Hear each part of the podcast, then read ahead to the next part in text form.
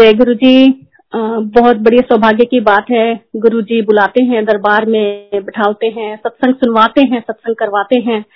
सो अनंतम शुक्राना गुरु जी आपका। सबसे पहले इस पवित्र दरबार में गुरु जी के चरणों में शत शत नमन, कोटि कोटि प्रणाम।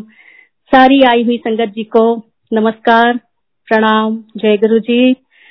और बहुत खुशी होती है सच में, अंदर से दिल जैसे ना बिल्कुल भर आता है जब इतने प्यारे सत्संग सुनने को मिलते हैं। अब तो गुरुजी ने ये जो पूरा टाइम था ये ऐसा निकाल रहे हैं, अभी तक निकाला है, जैसे लगता है कि रीयूनियन करा रहे हैं सारी class of eighties, class of two thousand, class of nineties. तो ये सारे जब पुराने पुराने आके सत्संग शेयर करते हैं। श्री गुरुजी तो कभी प्रवचन नहीं करते थे, गुरुजी ने कभी कोई सरमन्स नहीं दिए, गुरुजी ने सिर्फ प्रैक्टिकल करके दिखाया और गुरुजी ने सत्संग सुनवाए। गुरुजी सत्संग पे इसीलिए इतना एम्फेसाइज करते थे कि गुरुजी जो कहना चाहते हैं वो सारे सत्संग गुरुजी के लिए उनका जरिया है उनकी बात संगत तक पहुंचाने का।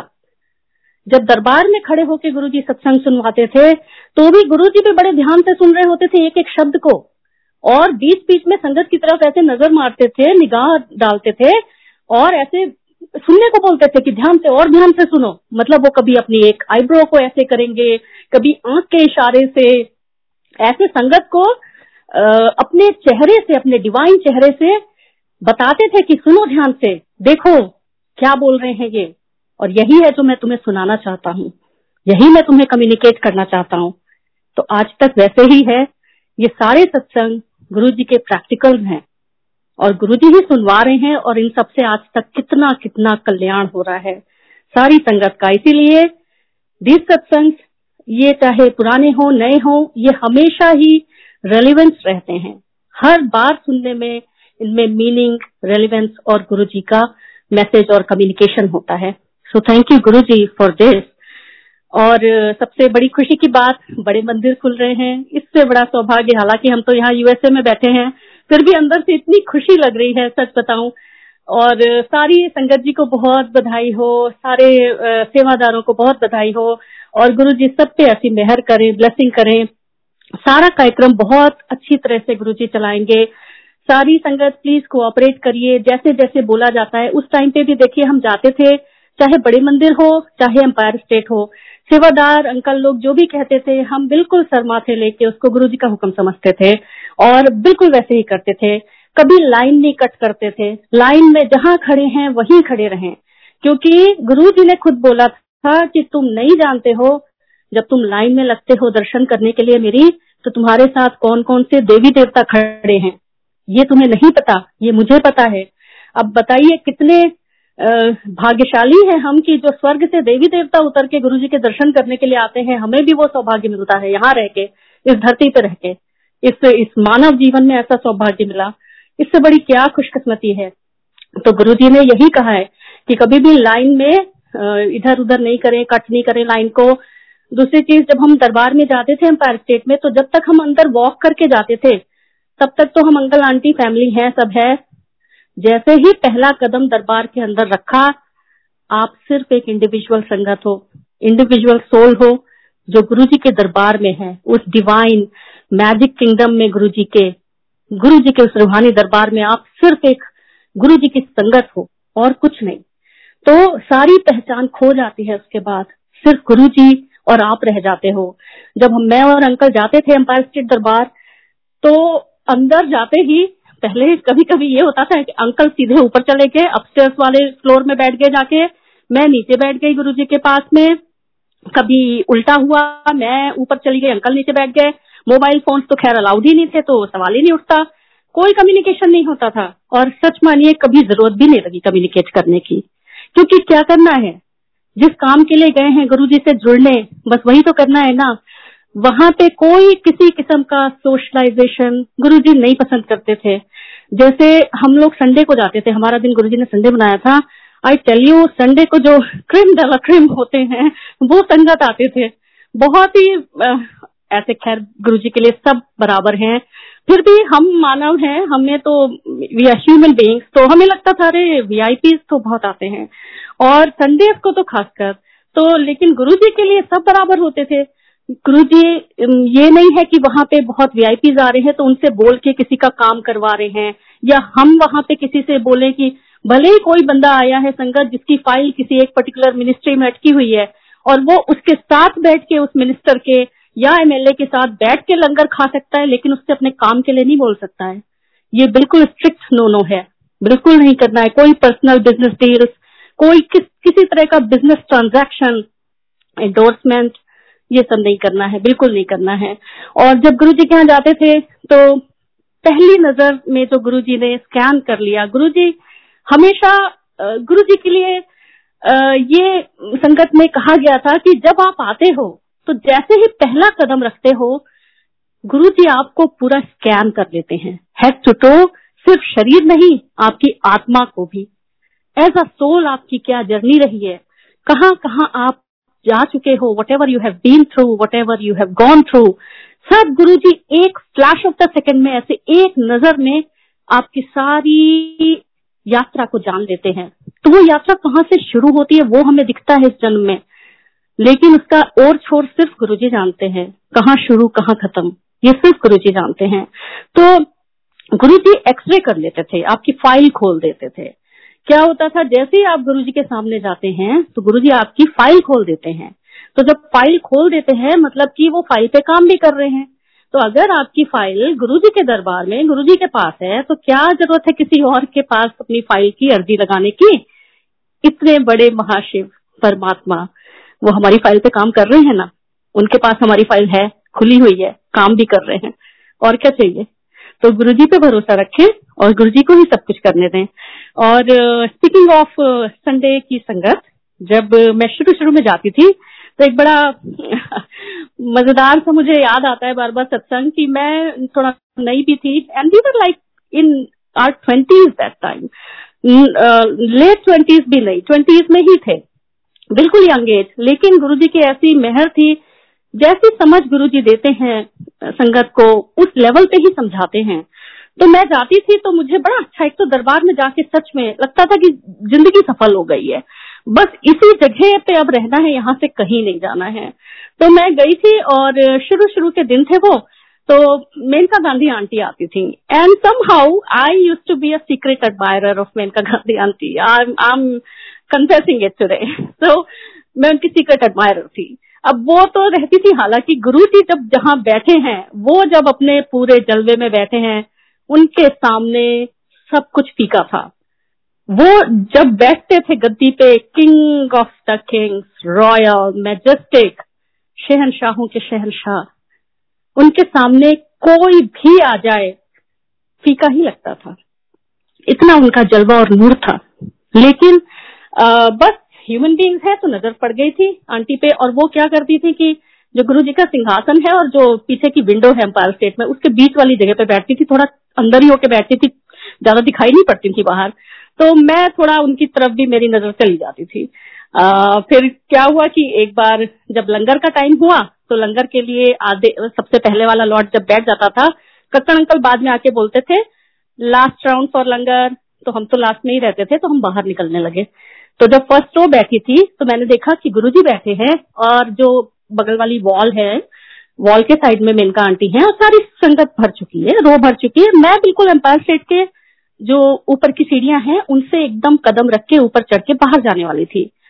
जब गुरुजी बैठते थे वहां पे, गुरुजी आपके दिमाग को, आपकी सोल को ऐसे कंट्रोल कर लेते थे और टेलीपैथी से आपको ऐसे मैसेज देते थे कि आप तुरंत उसको रिसीव कर ले।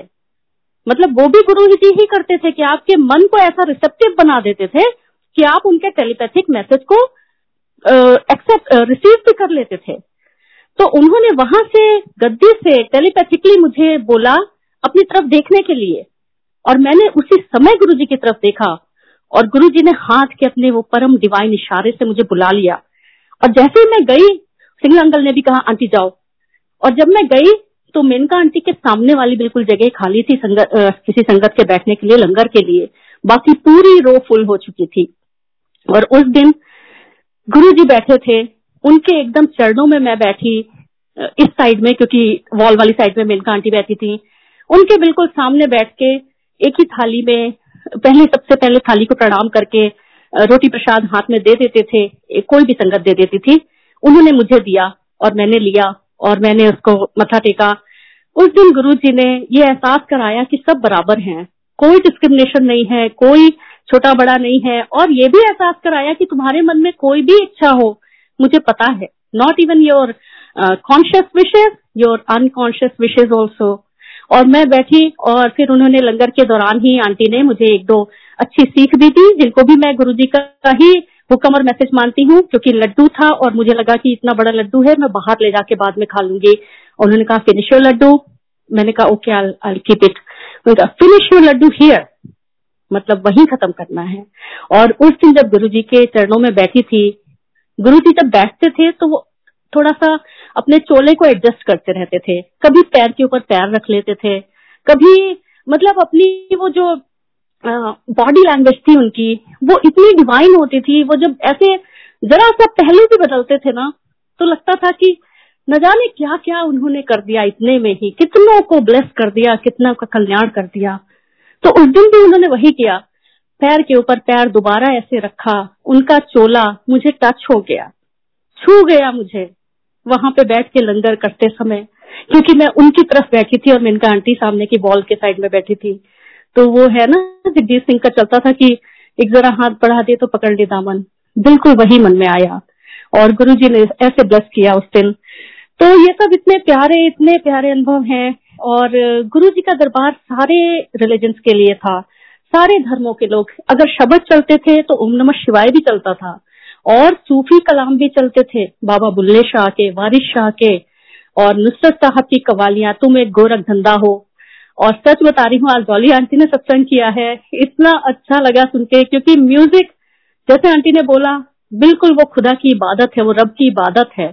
गुरु जी ने म्यूजिक से बहुत कनेक्ट किया संगत को, शब्द चलते थे, भजन चलते, अमृतवाणी, और उसके बाद जब ये चलता था आ, सारी नुसरत साहब के, हंसराज हंस के निस खैर मंगा सोनिया में तेरी दुआ ना कोई होर मंगता, या तू माने या ना माने दिलदारा असा तो तेने रब मानिया, ये सब भी इतने मेडिटेटिव और इतने कनेक्टिव होते थे। इनसे इतना कनेक्शन गुरुजी से आज तक आता है, ये मेडिटेशन से कम नहीं है। इनको आप बैठ के ध्यान से सुनिए, इसीलिए गुरुजी सुनवाते थे, क्योंकि इन इनसे भी वही कनेक्शन गुरुजी से आता है जो गुरुजी हमको देना चाहते हैं अपने साथ में। तो कोई भी ये नहीं है कि एक ही धर्म का है गुरुजी का दरबार, सारे धर्म के लोग, बिल्कुल खुला दरबार है गुरुजी का, ओपन हार्टेडली गुरुजी वेलकम करते थे सबको। और आजकल तो बड़ा पवित्र टाइम चल रहा है, नवरात्रे चल रहे हैं माता जी के, तो इसमें भी कोई वहम करने की जरूरत नहीं है। गुरुजी के यहाँ जाते हैं, बिल्कुल आपको जो आपके धर्म में है सब मानिए।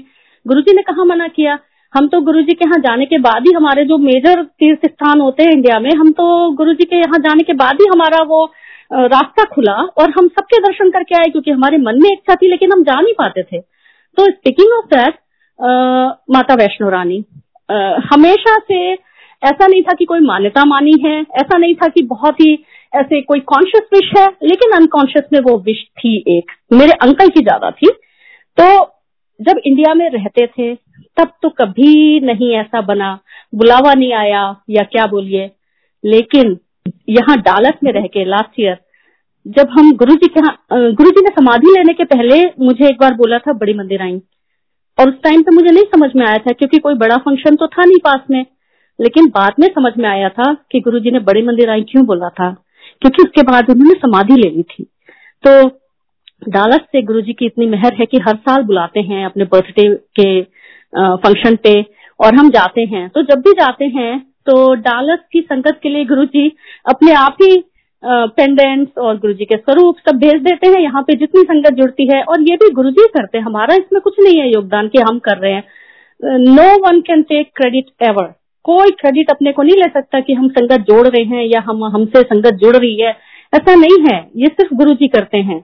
तो गुरुजी स्वरूप और पेंडेंट बड़े मंदिर से भिजवा देते हैं संगत के लिए। यहाँ पे इस बार आ, हम लोग जब गए तो अंकल, मेरे अंकल विकास अंकल, वो मंडे को आ, उन्होंने अब इस बार माता का बुलावा भी गुरुजी ने आ, करवा दिया, हाजिरी लगवा दी और गए मंडे को। तो सोचा दिन में बड़े मंदिर चले जाएंगे, दर्शन कर लेंगे, फिर शाम की ट्रेन पकड़ेंगे। और जब वो गए तो उस दिन इतनी मैजिकली, इतने डिवाइन तरीके से गुरुजी ने सब कुछ प्लान किया कि उनको जो वहाँ सेवादार अंकल थे, उन्होंने, जब मेरे अंकल ने बताया कि डालस की संगत के लिए गुरुजी के स्वरूप चाहिए, तो उन्होंने इतने सारे स्वरूप दिए, इंक्लूडिंग दो बिग वाले बड़े वाले स्वरूप येलो चोला के। अब मेरे अंकल तो लैपटॉप बैग लेके गए थे, तो उन्होंने सोचा बड़े स्वरूप में रख के कैसे, तो उन्होंने वही बैग खरीदा मार्केट से जाके। ये सब गुरुजी की प्लानिंग थी।